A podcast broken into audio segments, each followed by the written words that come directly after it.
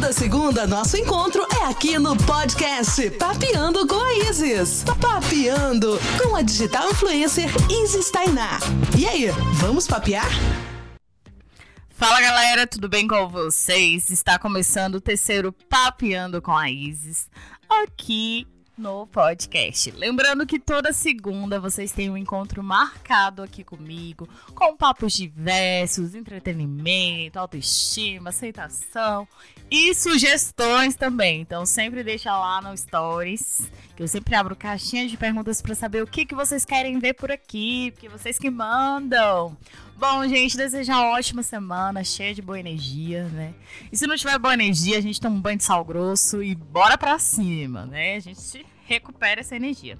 E eu tô aqui para dividir com vocês algo que me deixou extremamente feliz enquanto mulher negra e educadora social e blogueira também, né? Eu tenho muitas funções, sou tipo um bombril, muitos. Ixi, divulguei, bombril é marca, né?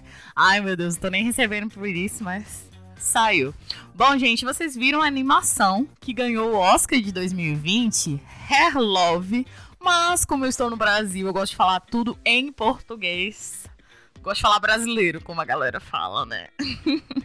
então, Love ou Amor aos Seus Cabelos é uma animação muito bacana que, de forma lúdica, traz um pai aprendendo a lidar com os cabelos das, da filha, né? E ele fica arrumando, aprendendo a pentear do cabelo crespo.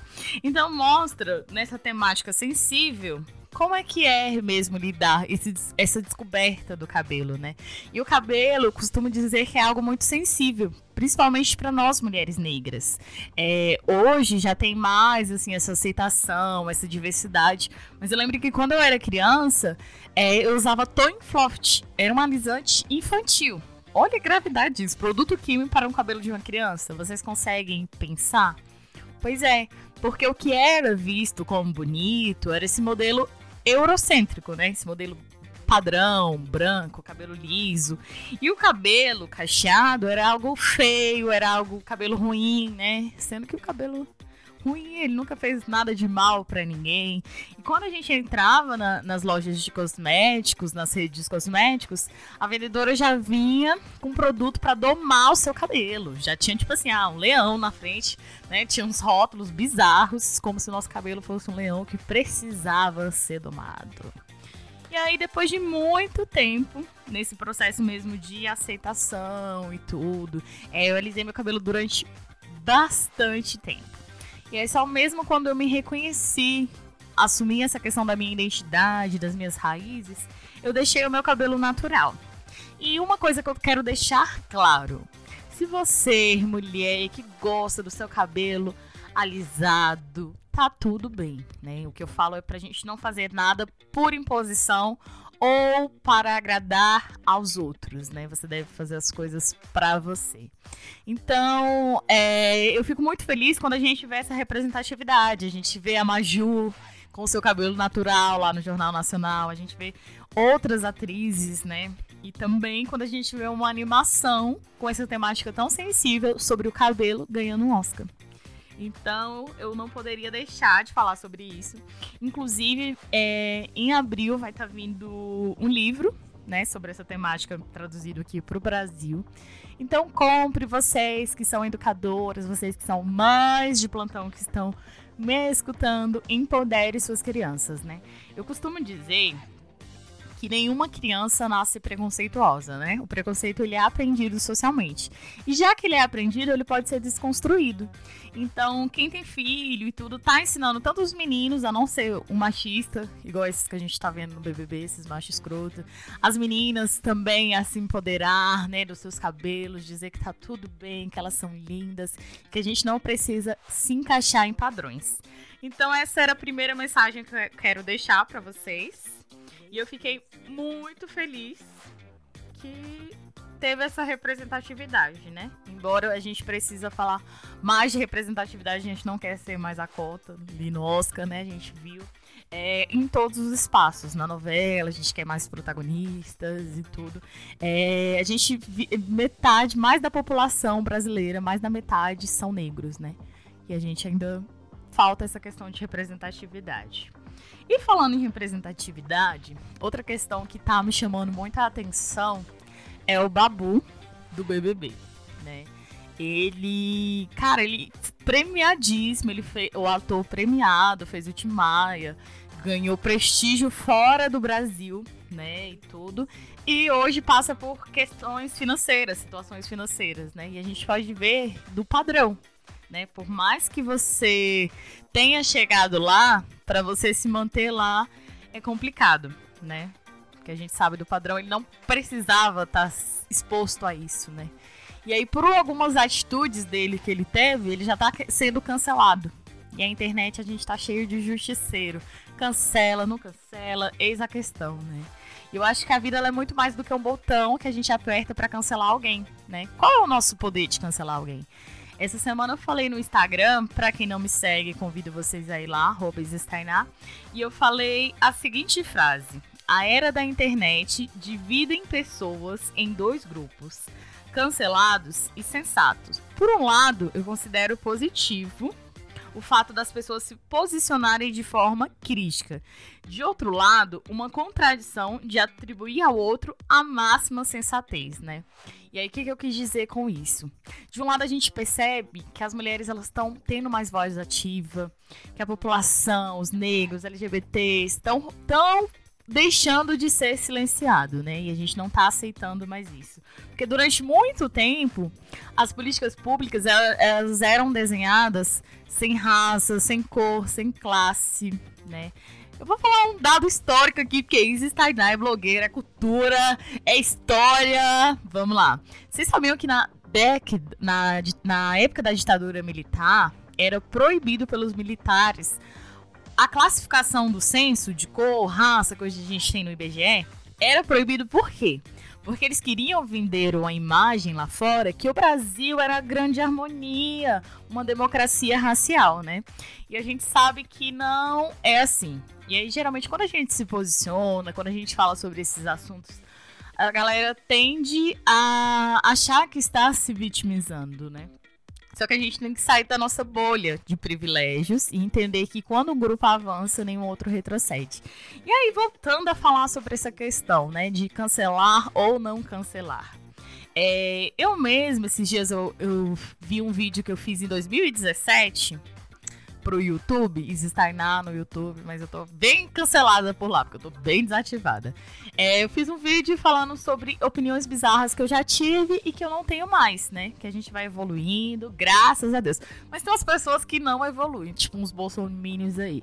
Mas enfim, é, vou evoluindo. E aí eu falei que antigamente eu achava que só tinha que ter uma, uma religião certa, que as pessoas elas tinham que seguir, né, num padrão ali. E acaba que a gente vai se transformando, né? Não é. Não é. A, aprendendo mesmo a aceitar o outro em todas as suas vertentes. Então, às vezes a pessoa tem uma opinião pode ser diferente da sua e a gente já quer atacar, a gente já quer. Ah! As eleições mostrou muito isso, assim. Eu, eu parei de usar um pouco o Facebook, porque foi tudo a ferro e fogo, né? A galera, tipo, não concordar. E às vezes não para pra dialogar o outro. E já para pra cancelar o outro, né? E qual é o nosso poder de cancela? O que, é que a gente faz? Tantas coisas que se a gente for parar pra pensar, a gente tem que se cancelar também, né? Que a gente é, ninguém é perfeito o tempo todo, ninguém é desconstruído o tempo todo. A gente tem que revisar os nossos pensamentos. E aí eu lembro que eu até citei nesse post do Instagram, vão lá conferir, o Marcão Aborígena. Ele é um rapper, ativador. Ativador. ativista social, né, da Samambaia e tudo. E ele tem uma fala bem assim, que quando ele vai se apresentar, ele pergunta pra galera da plateia. É, quem acha que o preconceito existe no Brasil? Geral, levanta a mão. Aí quando ele pergunta, quem, quem se assume preconceituoso? Paira um silêncio no ar, tipo, a gente finge que não é com a gente mesmo. Então é importante a gente sempre estar tá pensando essas reflexões, né? É, tá disposto a dialogar o outro. Tem gente que não tem diálogo, realmente. A gente tem, também não vai quebrar a cabeça que a nossa saúde mental vale mais. Inclusive, deixa a dica aqui: vocês estão cuidando da sua saúde mental? Gente, se priorize 2020, sério. Esse ano eu determinei para mim que seja o meu ano do meu autocuidado.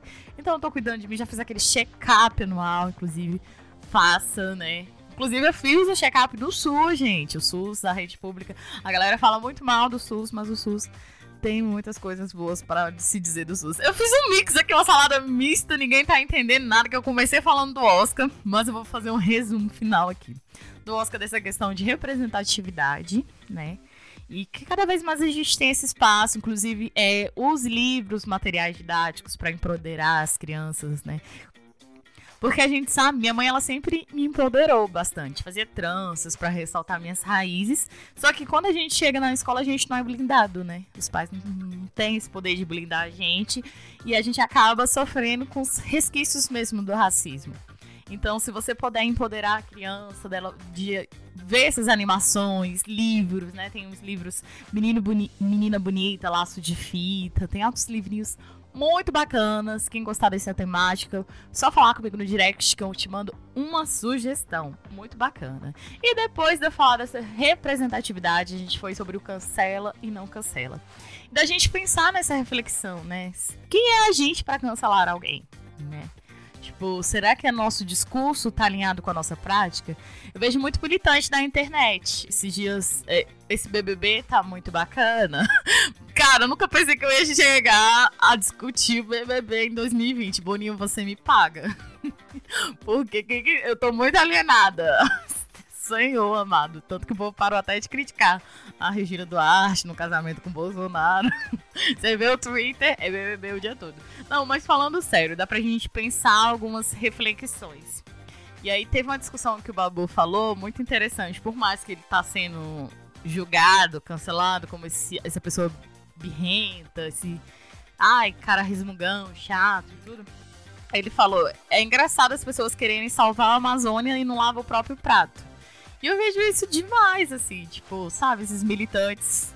Nossa, vou salvar a Amazônia, mas, enfim, essa, essa questão, assim, de sororidade, todo mundo é, so, é sororo, sororo, eu não sei nem se existe essa palavra, sei que sororidade existe na rede social, mas vai lá e dá em cima do namorado da amiga, vai lá e tenta derrubar o tapete para pegar a vaga. Então, assim, que a gente coloque em prática, né?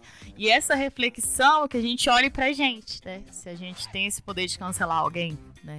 Ou se a gente pode ir pro diálogo. E aí, outra frase que eu gosto, aquela, tipo, para-choque de caminhão, é você? Outra frase que eu gosto é. Peraí, que até eu esqueci agora. Não, que a gente não construa muros, que a gente construa pontes, né? Que a gente siga construindo pontes. Eu acho que tem muita coisa que a gente tem que revisar. E o terceiro assunto que eu falei. Eu nem lembro, eu falei um terceiro assunto? Não, não falei não. O produtor acabou de me dizer que eu não falei o terceiro assunto. Só foram esses dois assuntos mesmo.